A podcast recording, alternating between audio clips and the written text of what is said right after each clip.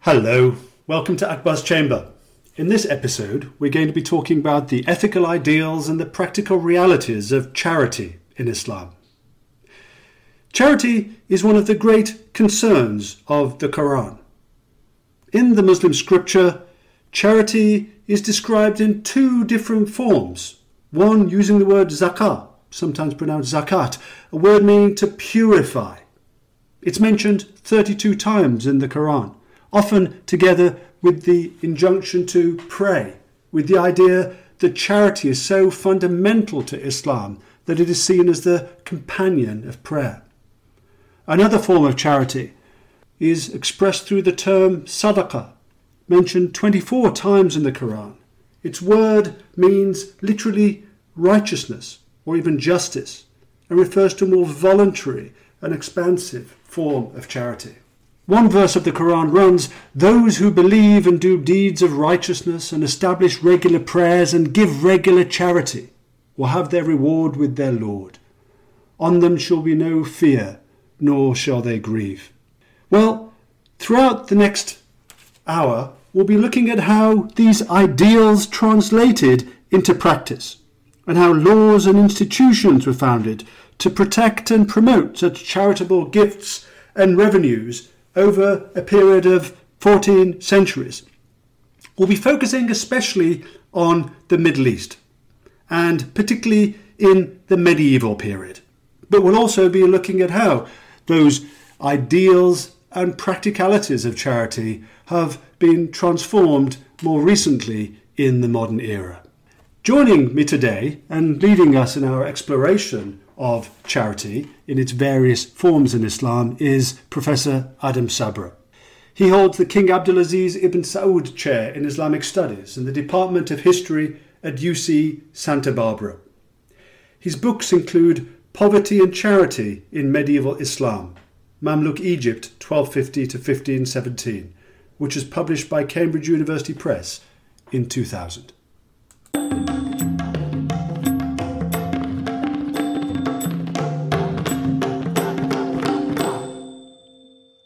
Hello, Adam. Welcome to Akbar's Chamber. Thank you. It's a pleasure to be here. Well, today we're going to be talking about charity, its history, and its impact over the 14 centuries of Islamic history. Now, charity, of course, is part of all of the world's religious traditions, but it's especially developed or prominent or formalized in Islam. The, the main term for charity, zakat, appears no fewer than 32 times in the Quran. And zakat is also one of the five pillars of Sunni Islam more of that later. And from the early period of Islam in the seventh century on to the present day, the practical and legal, as well as moral and spiritual aspects of charity have been interpreted in many different ways from a means of purifying the, the soul of the giver of charity to providing revenues in more recent decades to Islamic states. But before we move on to our longer term survey, and we're going to focus especially on the medieval centuries today, I think. Let me start off our conversation by asking you from the beginning and in outline why is charity so important in Islam? That's an excellent question. Um, as you pointed out, charity is one of, or specifically zakat, uh, which is a tax uh, uh, outlined in the Quran and developed in, in the Sunnah, in, in the uh, example of the Prophet, and through Islamic law, uh, which benefits the uh, the poor and other figures in uh, needy figures in the Muslim community. Uh, is was one of the five pillars of Islam. It's there. It's a major thing in the Quran. It's a major point in the Quran. Um, alongside the idea of sadaqah, which is a more broad idea of alms giving or charity, but zakat is specifically used in the sense of an obligatory uh, amount of alms to be paid by wealthy Muslims to those who are less fortunate. And broadly speaking, the Islamic legal tradition tends to divide um, Muslim community into two groups those who pay zakat and those who, who receive it. Uh, and so, in that sense, it, it, it, serves a number of different functions. It's a kind of social uh, glue that holds together society where people have different amounts of wealth. Uh, it provides social services, uh, or has provided social services to people who are poor, uh, to travelers, uh, for the liberation of slaves, to, to orphans and widows, to a whole range of groups who might be regarded as, as needy.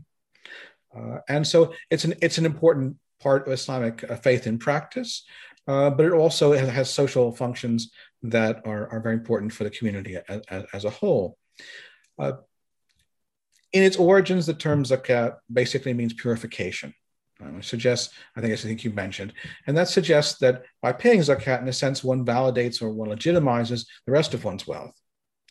Uh, and so, by paying this portion, which differs depending on whether one's talking about uh, uh, coins in the pre-modern period. Today, I suppose one have a bank account, but uh, in those days, uh, currency, uh, herd animals, grains, other forms of wealth. That that when one pays a percentage of this on an annual basis. Uh, and so this was the foundation, really, I think, of Islamic ideas about charity, but it doesn't actually even begin to exhaust the kinds of charity because sadaqah is much broader than that. So people gave alms and continue to give alms in, in, in, Muslim societies on a whole series of occasions. Today, for example, we're in Ramadan, and Ramadan is an important occasion for the giving of charity for many people on a daily basis. Uh, you know, for example, if you if you were to sort of be in Egypt today, you would find people stopping by the side of the road, taking out food they've prepared and giving it to people who are uh, either homeless or impoverished, who either whom they know or whom they encounter even just by chance. So, uh, charity is an important part of the Ramadan fast. I'm making sure that other people can enjoy uh, the, the, the fast is important and always has been. The same thing is true for all the other major holidays of the Islamic religious calendar. So, for example, on the Eid al-Adha, uh, on, on, the Feast of the Sacrifice, uh, in which um, Muslims generally will consume, if they can afford it, uh, lamb. They sacrifice a lamb and consume it. If they can't afford that, there's some other kind of meat, perhaps chicken, whatever it might be. Uh, generally speaking, most people give away a significant part of what the, of the meat from the animal that they've sacrificed uh, to poor neighbors or to uh, other institutions that will then redistribute these kinds of, of food amongst uh, amongst those who are needy. So charity from the very beginning of Islam down to today is a sort of fundamental pillar of Islam, and it's one that has both religious and also uh, social uh, importance. Well, that's very helpful, Adam. And and I suppose I should clarify for listeners a few of the different terms that we're using here, aren't there? Because they can Sorry. be a little tricky. I mean, I spoke of zakat as the the formal, let's say the Quranic version of, of, of, charity, that word, as you mentioned, from the Arabic verb to, to, to, to make something pure, to purify. Um, you're using, I suppose, the, the, the Arabic pronunciation zakat, which of course in compound form becomes zakat. So we have this word zakat, zakat, the Quranic term, and indeed one of the five pillars. But you also mentioned that form of, of voluntary charity then, sadaka. So uh, let's say in the Latin alphabet, at least with an S rather than a Z, isn't it? The, so the, mm-hmm. the formal obligatory charity then, zakat or zakat, and the voluntary additional supernumerary charity, I suppose we might say, sadaqah. And, and perhaps listeners who know something of Judaism will recognize perhaps the, the Hebrew word of the tzedakah, which is which is etymologically linked, isn't it? Certainly to the to the voluntary almsgiving uh, um, I suppose that's another word we might be using. I suppose alms giving. I should clarify that with the alms with an L, isn't it? I suppose as well. The sort of the English has its own uh, tricky pronunciations too. Yeah.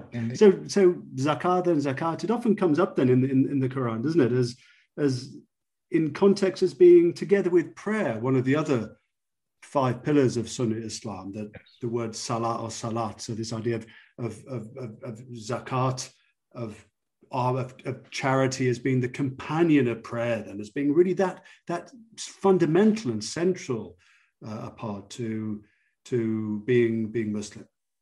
So we've got so far then i think we're starting to sketch out this sense that this is really important. This is a really important idea. It's a really important practice. Uh, and as you've already hinted as well that that it, it it comes up in various different contexts particularly through ramadan you've mentioned that it can be giving away of perhaps of, of, of of sheep or, or lamb meat, mutton or, or, or, lamb, part of the, the commemoration of the sacrifice of, of Ibrahim, Abraham, at, at the Eid festival at the end of, uh, of the Hajj. It can be in cash. It can be in presumably electronic currency nowadays. We'll perhaps get to that much later in our conversation if we get there at all. Or it can be in, in crops or kind or various different forms. So this is suggesting to me, and I'm sure many of our readers, that this is starting to get a little bit more, more complex and perhaps requiring some kind of formalization, which is a word I guess I used in my introduction, didn't I? The, the idea that that that, that charities, zakat, as well as the voluntary charities, sadaqah, is formalized in Islam too. So I suppose in my next question, then I should ask you then, how did these these ideas or practices of of uh, formal charities, zakah, and in, informal voluntary charities, sadaqah, how did these ideas uh, regarding charity develop into into laws and perhaps more formalized uh, methods or more complex practices of, of, of, charity from the early Islamic period to, let's say, the, the high Middle Ages.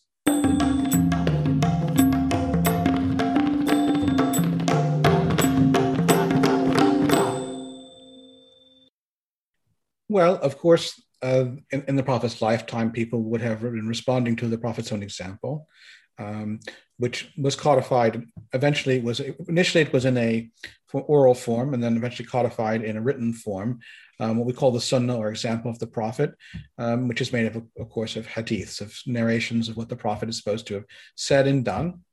Uh, and between the eighth and early ninth century, these uh, collections of hadiths were were were codified, and that gives us kind of a sense of what uh, how the Prophet's example is understood by Muslims across the spectrum. In the same period, of course, we also have the codification or beginning of the codification of Islamic law, uh, and uh, the ways in which Muslim jurists took these texts, as well as the the practical examples they saw around them, and attempted to produce a kind of system of law around that. And here, of course, there are multiple different schools, and this is perhaps more detail than we want to go into. But uh, the, the bottom line is that it's through these uh, these sort of legal texts and through the codification of these texts uh, that the Quran was interpreted, and the, the way in which people would engage in charity as well as other activities uh, was, was codified. So, for example, people debated about Quranic terminology. The Quran used two words for poor people um, faqir, which really means someone who's needy, and miskin, a term which uh, often is interpreted to mean someone who is completely uh, penniless or indigent, uh, but it's often used, particularly in colloquial Arabic these days, to mean simply a poor person in the sense of, you know, that poor fellow, that poor woman. You know, it's it's it's unfortunate. You know, you hear someone gets ill, for example. You know, miskin, poor guy. Um, but the jurists debated whether this meant someone who was completely without any kind of material wealth or someone who had a certain amount uh, of wealth. They then began to define what was the minimum amount uh, that one had to possess in order to be obliged to pay zakat. And if you were below that amount, that meant you were a legitimate recipient. If you were above, depending on how much you were above, you then had an obligation to pay. Uh, and this is an annual amount. Now, in some places and times, uh, Muslim states collected zakat formally. They had zakat collectors, particularly where herds were concerned when dealing with tribal groups, they would go, they would count the herd and say, okay, you owe a certain percentage, certain number of camels, certain number of horses, certain number of sheep or goats uh, out of your herd as zakat, which is then paid uh, through a government tax collector and then redistributed. But as time went on, and particularly as I think as most Muslims were not engaged necessarily in herding, the, perhaps the earliest Arabs that might have been true of, and perhaps not even then, but uh, as most Muslims became people who were, say, merchants, shopkeepers, farmers, uh, it often became the case that individuals were responsible for paying their own zakat. And this is still true actually in, in most Muslim countries, although states often provide uh, committees or other organizations to redistribute zakat payments. To a large degree, it, it was, and, and often still is the case, that it's a matter of conscience. Now, this doesn't mean it didn't take place. Indeed, it, as I think we've discussed, zakat was a fundamental uh, one of the five pillars, a fundamental aspect of Islam. Uh, some jurists would go so far as to say that failure to pay it over the long run implies a kind of unbelief that you've, you've in a sense ceased to be a Muslim if you fail to do this. The same way if you fail to pray, you know, not perhaps missing a prayer, but in the long run, if you never pray, if you never fast, if you never perform any of the sort of ritual uh, or religious obligations of Muslim, then at some point you really aren't a Muslim anymore. Uh, so people take it very seriously. I think I've always taken very seriously the obligation to pay zakat. Uh, and of course, poor people know this as well. And we have sources from the Middle Ages that talk about how in Muharram, the first month of the Islamic calendar, when uh, people often try would pay their zakat as a way of kind of clearing their responsibility for the year, that beggars would approach people they saw as being wealthy uh, on the expectation that these people are looking to they're looking to make to give alms, right? So this is an opportunity to, in fact, collect. Um, and I, I, honestly had that experience also in Egypt, both during Ramadan uh, uh, and also the beginning of the year, that people will know that you know because people also at the end of Ramadan, one of the one of the requirements, in fact, for wealthy people is to pay zakat al fitr, which is the zakat which is due on the at the end of the about the, the fasting in the beginning, then of uh, the fitr is the uh, uh, fast breaking. So they know you're going to do this. They know that you have this obligation and they approach you. And this, of course, leads to many discussions in the medieval literature about the validity or invalidity of begging, you know, when it's appropriate to beg and in what way, and the consequences also and the moral obligations of people with property who are approached by beggars. Are you obliged to give to them? Under what circumstances? Uh, what sort of people are most deserving? Uh, and this then generates a whole literature both about about begging and, and its ethics and its conduct, uh, but also about the question of whether being poor is in fact a virtuous thing. You know, are the poor special in God's eyes, or are they people who are simply deprived of material wealth, and therefore people for whom we perhaps should feel sympathy uh, and try to assist, but who enjoy no particular spiritual status? And this conversation obviously parallels uh, similar conversation that took place in uh, in Christianity in, in the Middle Ages. Um, and that was, in fact, what initially brought me in part to the topic, because I was aware of the literature on medieval Europe that the poor had a special uh, place in, often in the religious literature, and that poverty often was associated with a kind of virtue. And I wanted to find out whether there was something similar going on in Islam. And the answer is that while Muslim thinkers don't always agree about this, that many of them do take the view that the view that virtue is a kind that sorry that poverty is a kind of virtue provided it's practiced in a certain sort of way. And a lot of my work actually has been to sort of develop that idea and to examine how the medieval authors saw those questions. So we're getting a sense, Adam, then that the, there is then these figures you call the the, the jurists, the, the the ulama, as one might call them, the the the, the learned interpreters and the formalizers, the creators in a sense, the interpreters and the creators of, of Islamic law, uh, among other figures, no doubt Sufis as well, having these discussions about uh, the value of poverty, and indeed the, the practical dimensions of, of who pays uh, zakat, who pays formal obligatory charity, how much they pay. Often a figure that's quote, tends to be quoted as two and a half percent, but no doubt there's a great deal of discussion about that too. Um, who pays it, and indeed who, who receives it. Um, and of course, also you mentioned the role of the state, and um, of course, this brings in the question of, of, of, of is zakat a kind of tax, or is tax a different kind of thing that the state um, the state takes care of? And perhaps you can fill us in a little bit about that too. But what I particularly wanted to raise was was this development of something called waqf. In English, W A Q F, waqf, the Islamic law of endowments. And Waqf is a, an interesting uh, uh, development because it's the formalization of charity in, in legal terms or certain type of charity.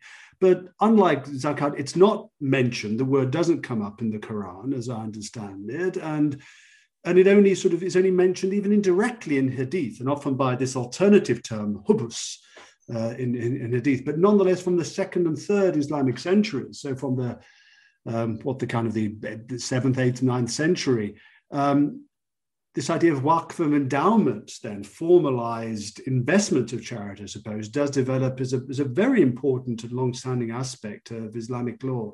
So perhaps you can explain to us briefly, perhaps how how um, zakat does or doesn't relate to taxation, let's say, and, and particularly the development of this law of waqf endowments.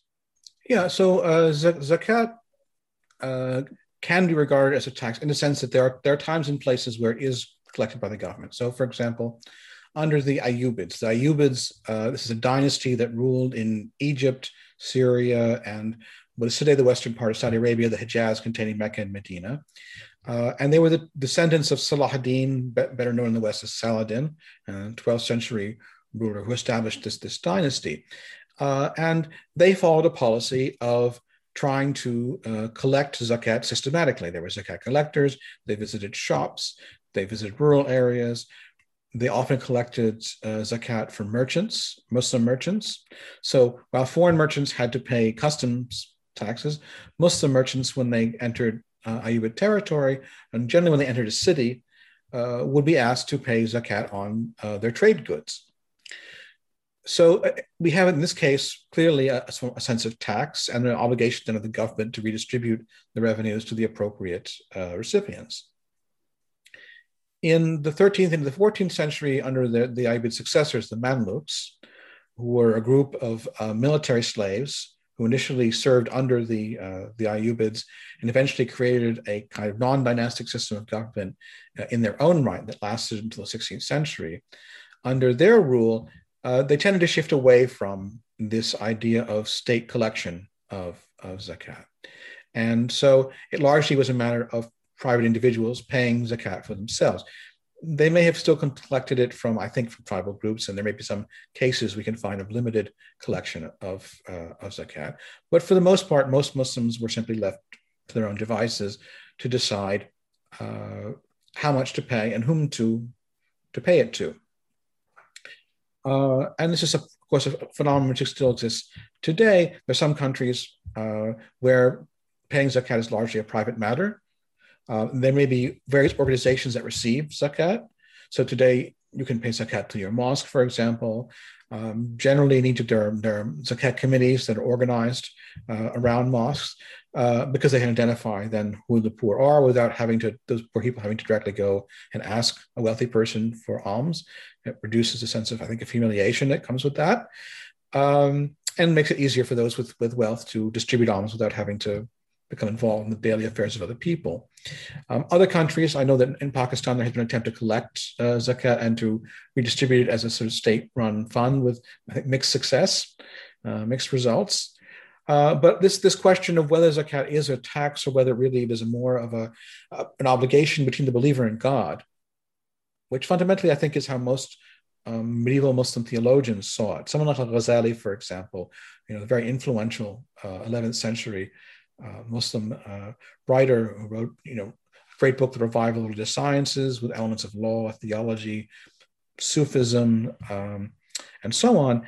And you know, for him, this was largely a question of one's own ethical uh, being and one's relationship with God and with society. It was not. It was not really a question of the state. Uh, and that view, I think, is, is probably the predominant one, but not the only one. That's very interesting, isn't it? Because it, it, gives us a, you know, when we start delving as we are into the practicalities of of of, of, of charity, it, it, raises these again these these practical trade-offs, I suppose one might say, using economic language, as many 20th century kind of Muslim thinkers on on, on charity uh, have done, which are the, the issue of administrative overheads because even in the, the, the eight Quranic classes of who zakat can go to, who charity can go to, one of them is actually the collectors of zakat. So on the one hand, is the question of how much zakat is is how much of the charity is actually taken up in the administrative thing. Of course, an, an issue that faces all 21st century charities as well.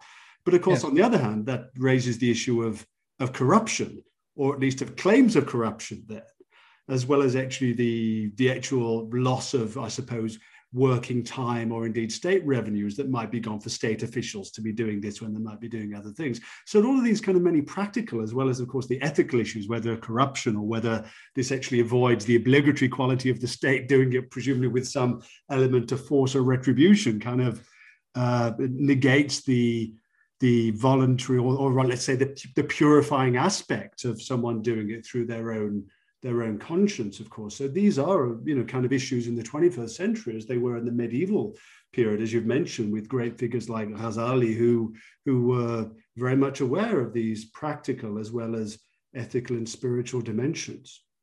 But we also mentioned this issue of waqf then as, as one of the legal mechanisms then of, of, uh, of, of uh, creating endowments, what waqf means, the law of endowments then, which would institutionalize and I suppose invest uh, charity for the long term. So perhaps you can tell us how these laws of of Waqf developed and what their implications were. So Waqf is a system uh, whereby a donor gives property, ideally property uh, which is uh, real estate uh, or generates will generate revenue in principle forever. Because the idea of a Waqf is that it's a donation which establishes either a foundation or a trust that will last, according to the Waqf uh, deeds, until the, the, day of judgment, until God inherits the earth. Now, of course, Waqfs tended to come and go like any other sort of uh, foundation. Some of them were more long lasting than others. Uh, they, to some degree, they were dependent on the status of the founder and the ability of or willingness of subsequent rulers to uphold the sacrality of, of Waqf. But in principle, these were gifts whereby you uh, surrendered control over property.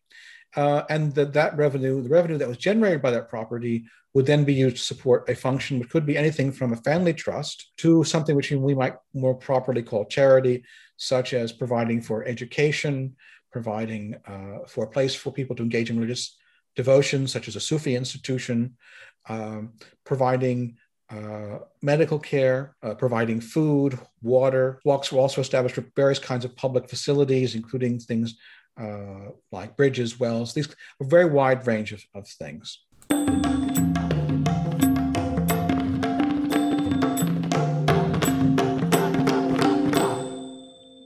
so in its earliest function, Waqf probably was used primarily on a relatively small scale. So we have lots of early Waqf. For example, you have a, an early book, such as a Quran, which was donated to a mosque as a Waqf. That never stopped.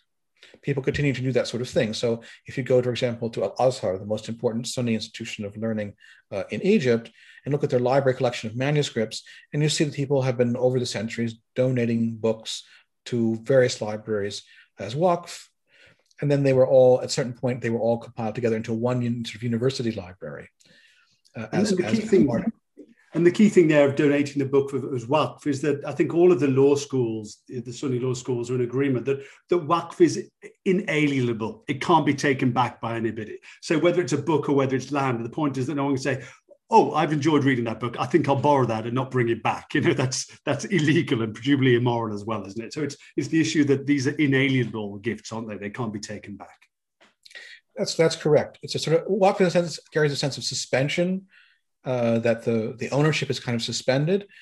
Some theologians or jurists might interpret this as kind of a gift to, to God, but generally it's held that the the property is held kind of in suspension there's a long little debate that we probably don't want to go into about whether or not you can, under circumstances, revoke a Waqf or what to do when a Waqf property is so badly damaged that it can no longer support its functions.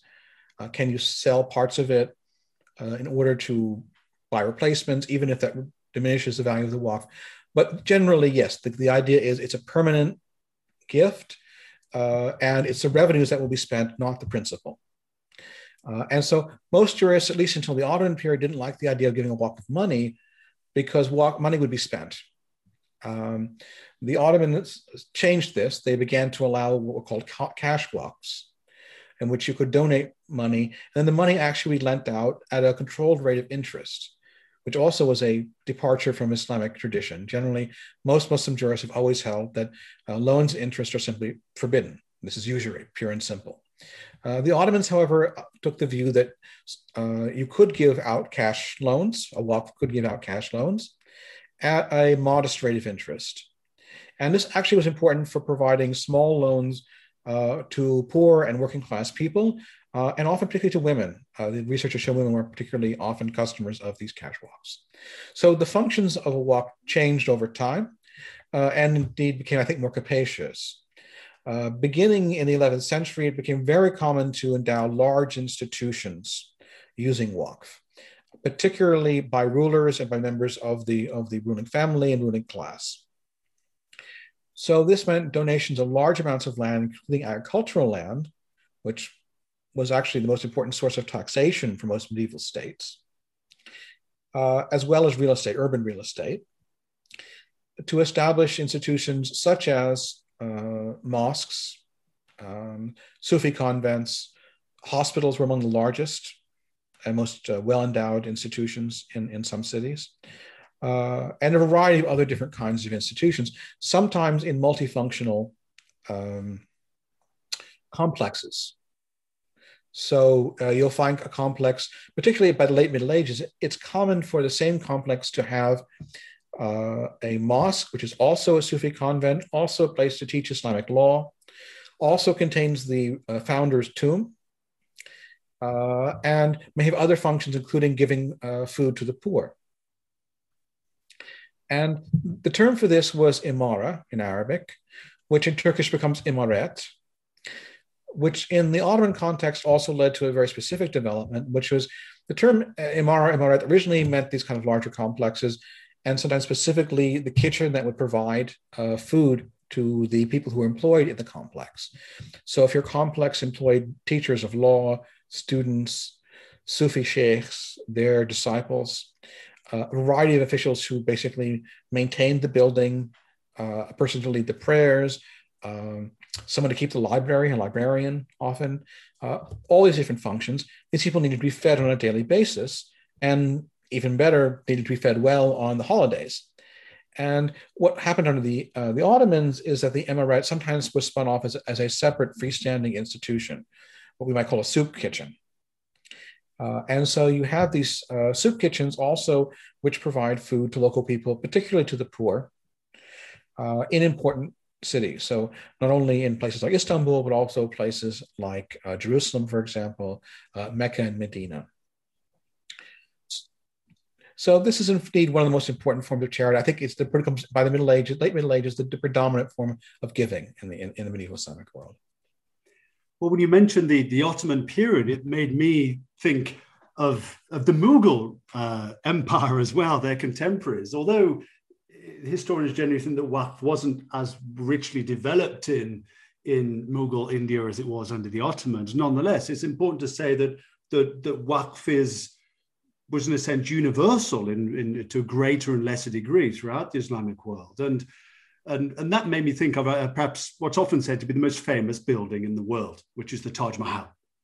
And the Taj Mahal was one of the, the richest of, of Mughal imperial endowments with uh, not just agricultural properties, but as you mentioned, a whole series of, of, of, urban properties. Anyone who's visited the Taj Mahal might well have stayed in the area called Taj Ganj nowadays, which surrounds the Taj Mahal, full of tourist hotels and, and shops but those i'm not sure about the hotels but those properties the bathhouses that were there the the shops and markets were the waqf they were the endowment that were that was funded to maintain the taj mahal maintain the quran readers that were there maintain the mosque but also the gardeners and guards that were for this most famous building in the world.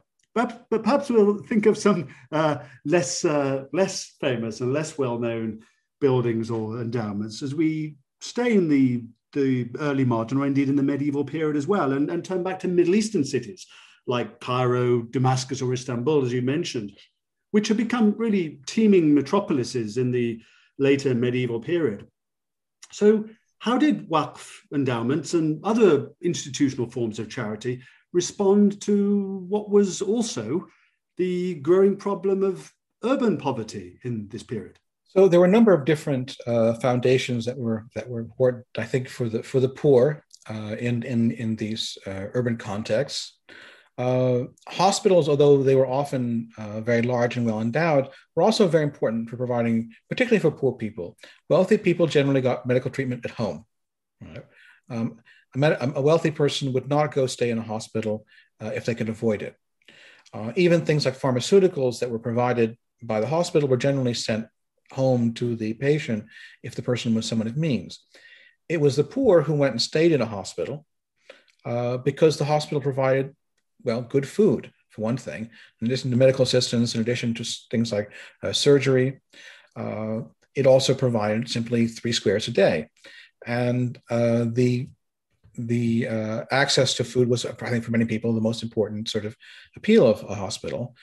They also generally contained uh, places for detaining people who are insane, um, insane asylums.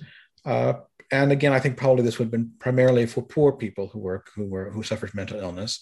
Uh, wealthy people probably could arrange again to be to be sort of treated or, or, or held at home. Uh, another important function was education.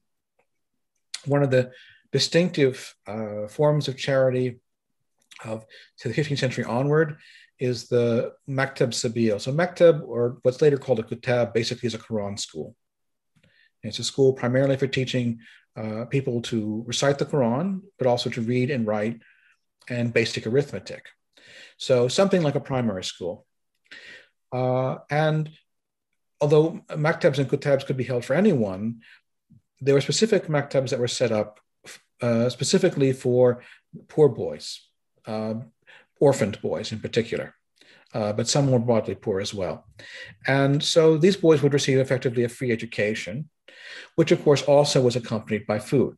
Right? It was the idea that the poor perhaps can't even afford to eat enough to, to be able to concentrate on their studies.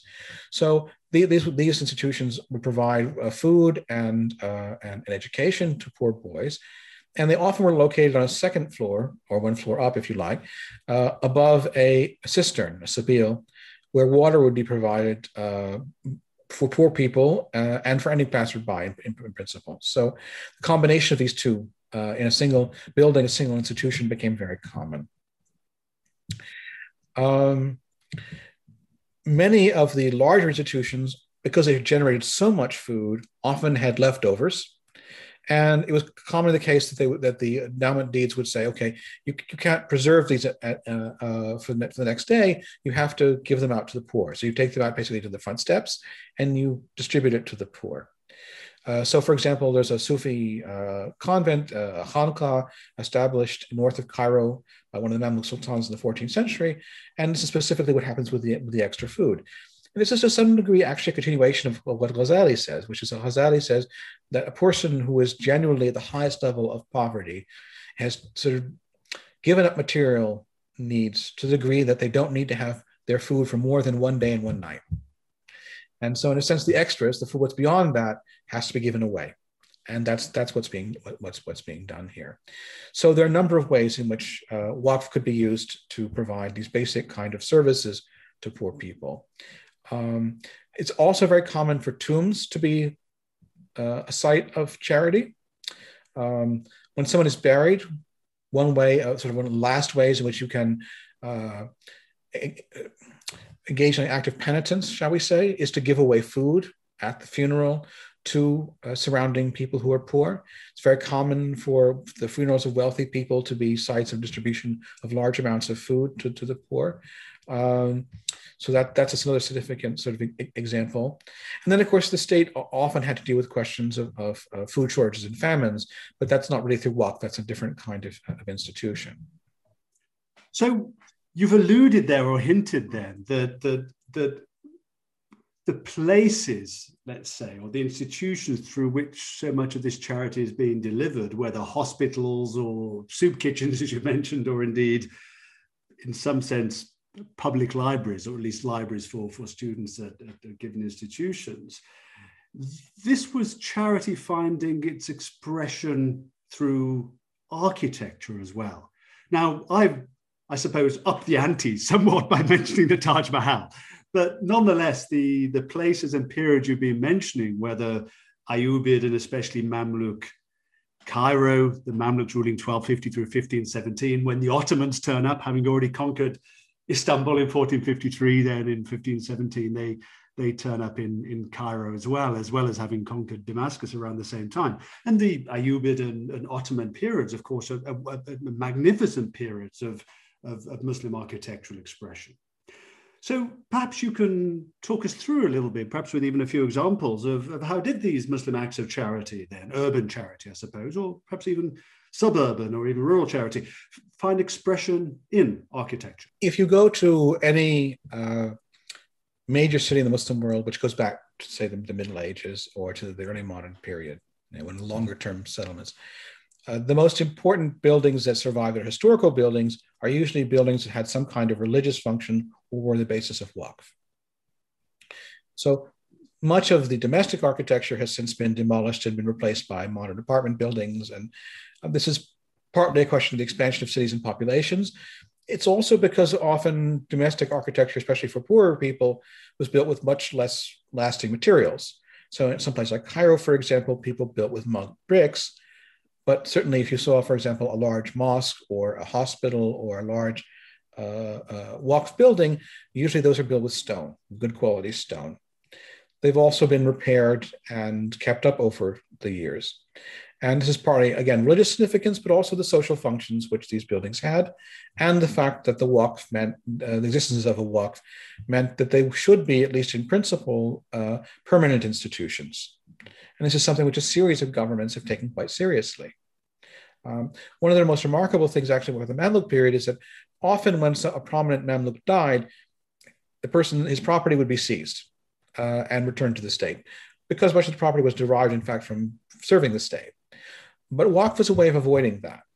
Waqf was a way of creating something that permanent, uh, both in terms of something that was important for saving your own soul, because that was ultimately, from the point of view of the donor, that was the function of establishing this kind of charitable endowment, that by performing these pious deeds that would last forever, that effectively, uh, or at least till the judgment, you would, in that sense, uh, uh, wipe away some of the stain of your sins. Uh, and this would be an important uh, uh, thing to be counted in your favor when judgment came.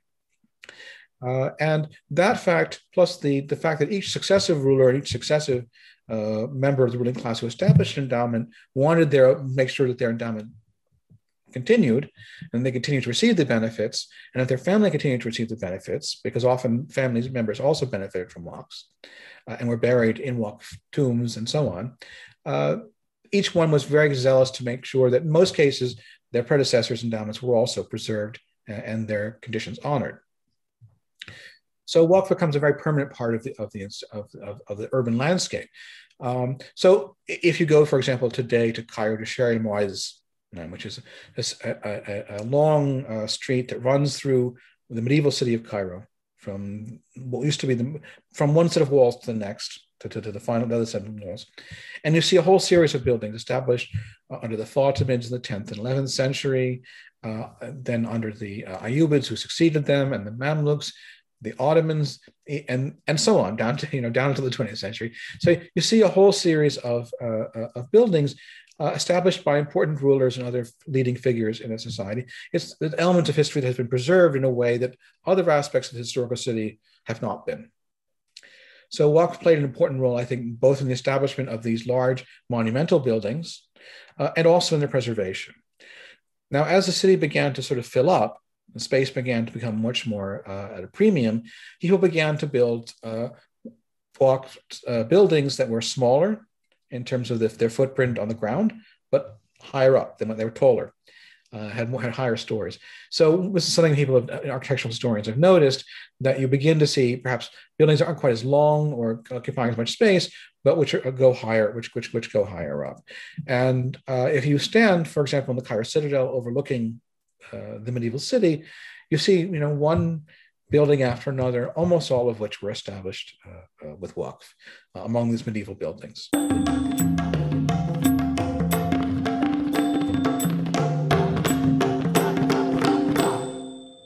So yes, so I've alluded then to to to India, but I suppose I should also perhaps throw one or two other comparisons to to other sort of major regions as well, as, as well as as we've talked about in the the Arab Middle East and indeed in the the the, the, the Sunni realm. I mean, in Shi'i law and indeed Shia Islam has its its its, its various uh, differences with regard to Waqf uh, and, and, otherwise. But one of the major centers, I suppose, for um, Waqf is the the great pilgrimage center of of Mashhad, the holy city now in Iran of Mashhad, and some of the extraordinary buildings endowed there in the in the 15th century, not least by Gauhar Shad, the the female ruler of the Timurid dynasty that is often seen as being, in some ways, the architectural apogee of sort of uh, um, Afghan and Iranian, I suppose, as we'd say nowadays, architectural history. And those buildings now, kind of endowed by Gauhar Shad, are still really the, the central part of the most important uh, Iranian uh, uh, pilgrimage center, and, and, certainly one of the great Shi centers then that have been, as you say, maintained. And I think that's a really important idea that, that you brought up, uh, Adam, that there's a sort of a practical dimension of the maintenance of buildings that there's, there's simply the revenues as well as actually the, the staff in a sense, the families, the overseers, the mutawalis as they're often called, at least in the, the Eastern Islamic world, who are sort of uh, given the duty over the centuries and the generations to, to maintain the waqf and its distribution and its what the money spent to go for. But there's also, I suppose, a sort of a sense of religiously protected preservation of buildings that that you shouldn't demolish these buildings in those same ways you might for you know your your kind of a modernization or renewal project which so many sultans and so on wanted to constantly do over cities they they conquered of building new things. But things did change a great deal particularly in the the modern period whether the 19th 20th or indeed the early 21st century when there were many debates among ulama or in the, the, the, traditional Muslim scholarly groups, or indeed among the kind of the new Muslim reformists who didn't come from those traditional backgrounds and educations of the of the kind of ulama education in uh, in madrasa traditional schools and and and and and, and their uh, sort of intellectual disciplines. So let me ask you then, how did the laws, institutions, practices, and practicalities of Islamic charity whether waqf or otherwise, change in the modern period? I think one can say that there are two major changes that, that took place. Uh, the first is that many of the waqfs ultimately came to be controlled by states directly. The form of construction of, for example, in some place like Egypt or Turkey, you have a ministry of Awqaf, a ministry of waqf. And these, uh, so to some degree, this was always the case that states were involved in administration of endowments, but the idea that the ulama had some kind of, religious scholars had some kind of autonomy in controlling these institutions, I think that's largely over. And in many of these societies, indeed, the religious scholars themselves are now civil servants, effectively. Uh, so, in many cases now, uh, control over religion, control over religious expression uh, is, a, is a state matter. Uh, and so control so waqfs became a much more of a state-oriented institution, state organized and administered institution. Uh, in some cases, also because of the historical significance. So if you look again, I'm, Egypt's the case I know best. Uh, on the one hand, the people who uh, lead the prayers, give the sermons, and so on in uh, in these religious institutions are employees of the state, which wants to be very careful about the kind of religious messages that go out, especially their political content. On the other hand, the buildings themselves are historical monuments, and so the Ministry of Antiquities has a fundamental interest in making sure that they're preserved according to international standards, uh, that t- the access that tourists get to these institutions often uh, is, is controlled and, and is uh, regulated. So the, the involvement of the state, I think, in these institutions has grown much greater. What has largely happened is that Waqf as a kind of institution, an economic institution, uh, has been regarded, especially since the late 19th century, as in some ways reaction, reactionary or non, not modern. Uh, beginning in the middle of the 19th century, we see a shift really towards private property under the influence partly of, of European capitalism, uh, but also, I think, for domestic reasons. And so the idea uh, that you would donate some property permanently to a certain charitable purpose comes to be seen, especially landed property, comes to be seen as economically inefficient. Uh, Western sources, which then are adopted by many Muslim uh, uh, sort of reformists, talk about mortmain, the idea is it's sort of a dead hand. Uh, and I think, although most modern scholars now think that this was unfair, that the evidence actually is the people who managed pre-modern waqfs were actually quite economically sophisticated, and at least in many cases, they knew how to get the most out of their property uh, and how to and how to maximize income. This is not the view that was that was that prevailed in the late 19th, early 20th century. And so in many countries, waqf was either forbidden or severely limited. uh, and, and, and some, often some, the waqfs were seized by the state. So the result is that Waqf became much less influential on the way in the way in which people gave charity. So that uh, although waqf has come and gone, for example, in, in modern Egypt, you can't really establish a waqf a Waqf in the same way that you could in, in, the, in the Middle Ages or early modern period. It just isn't legally it isn't possible, although waqf still exists. Uh, and in the middle of, of, the 20th century, in fact, the government decided to try to dissolve these, um, particularly these family waqfs and simply assign them as property to different beneficiaries. So this really did significant damage to the institution. There are other countries who have been more friendly towards Waqf, at least, at least in principle. Uh, in Turkey, for example, there are many foundations which call themselves Waqf. I'm not sure to what degree they really are using, you know, Islamic law, pre-modern Islamic law as a foundation for that. But as part of the sort of shift towards greater Islamization of the public space and sphere in, in Turkey, uh, a lot of institutions will call them will call themselves a, religious waqf. So at least the idea of waqf is still very much al- alive in Turkey. But generally speaking, I don't think waqf plays the same role that, that it once that it, that it once did.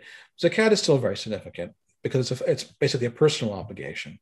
In principle, every believer, every believer, at least every adult believer who has the, the funds to, to, to, to pay, uh, but Waqf no longer plays the role that it, that it once did, at least not as a, as a private institution. And so this sense I'm, I'm, I'm getting from you then is that with, with Waqf at least then, with these very substantial, often the, the um, prime uh, parts of urban real estate, the center, what were the historical cities and therefore the sort of the centers, the downtowns of the, the major cities of the Islamic order, particularly the, the, the, the, the Middle East, and indeed some of the, the wealthiest and, and, and most productive agricultural land, parts along the Nile, etc. These have been given in Waqf over the centuries. And what we're seeing over the course of the, the 20th century, then, as you mentioned, then, is the role of the state and effectively the nationalization of, of so many of these lands they're claiming by the state. You mentioned Turkey more recently, but but I think it was actually, uh, uh, uh, as you know well, that it was in 1926, what was then the perhaps the most stridently secular uh, country at any point in the Islamic world, perhaps apart from Albania, I suppose, um, was it actually led the way then in, in, in, nationalizing Waqf land. And this continued in the 20th century. And I think what's also very, very uh, interesting about what you mentioned, the, the range of examples you give, is that actually this role of the state in, in claiming, abolishing, in seizing, nationalizing Waqf, formerly charitable properties, then, is the same in avowedly secular states, such as Egypt today, sort of a, an Arab nationalist state formerly, or, I mean, not, not the same, but nonetheless, it, it has happened, as well as in actually Islamic states, where you might think, well, well, that's, you know, kind of a perhaps logically the case then, where the state is itself a, a religious actor. But as we move towards the present day, then, in perhaps I can ask you uh, how, or indeed what is the legacy then in today's world of these varied charitable traditions, whether Waqf or indeed, as you mentioned, the role of voluntary charity, the Quranic charity of zakah, which we began with, what's their legacy in today's world? Well, I think that charity is still understood by all Muslims as a fundamental value. Uh, that zakat is still regarded as individual obligation uh, on on every adult Muslim who capable is capable of paying. Um, and whether that means giving one's money to the poor, whether it means giving some money perhaps to the local mosque, say you're uh, for example, I, I, I, think people in, in, the United States, Muslims in the United States, often give zakat to their to their local mosque, either to distribute to the poor or for various functions and development of of, of, of the mosque. Uh, so I think that, that charity, in that sense, is still very much part of the uh, people's sense of community responsibility. Uh, I, I, think that uh, the sort of state functions that Waqf might have had in a pre-modern state now are fulfilled by, say, a Ministry of Social Affairs or some other institution for the most part. Um, I, I, would have to disagree with you somewhat about Egypt being a secular state. Egypt is a, Egypt forbids any kind of constitution forbids any discrimination based on religion. However, it also says that it's an Islamic state, and so the Azhar and all the people who are employed as religious functionaries uh, plead the prayers, give the sermons, etc., are all are all civil servants, which they're not in the Coptic Church, which is the other major religion that you find in Egypt. So it's a it's a mix, and I think this is this is true to some degree in many uh, modern Muslim states. There's a combination between a, a secular constitution with an Islamic I- identity. Uh, but for the most part, I would say that uh, charity is still very much alive, but largely it's it's seen as a private value uh, and that the, the public role that the state plays is more that that looks a bit more secular. That looks a bit more uh, like uh, the social functions that any modern state has a ministry of education should in principle provide for education for everybody at least everyone who's, who's not able to afford private education um, that uh, these other kind of functions that were uh, that were they were seen to often by state or by ruler founded endowments are now matters for the state as a bureaucratic institution. Where charity has been more successful and more long lasting is where it represents, I think, the, um, the religious motives of the individual uh, and the desires for indiv- desire of individuals to, well, to please God and also to serve their communities uh, in, in a variety of different ways. And in that way, perhaps one might even argue that the history of zakah of charity, has perhaps come full circle in Islamic history from its earlier ethical and private notion of the purification of the individual soul through these uh, chosen acts of charity, through the rising and perhaps waning of the, the, the role of the state, at least with zakat as well as with waqf. Professor Adam Sabra, thank you so much for talking to us in Akbar's chamber. It was my pleasure. Thank you so much for asking me to join you.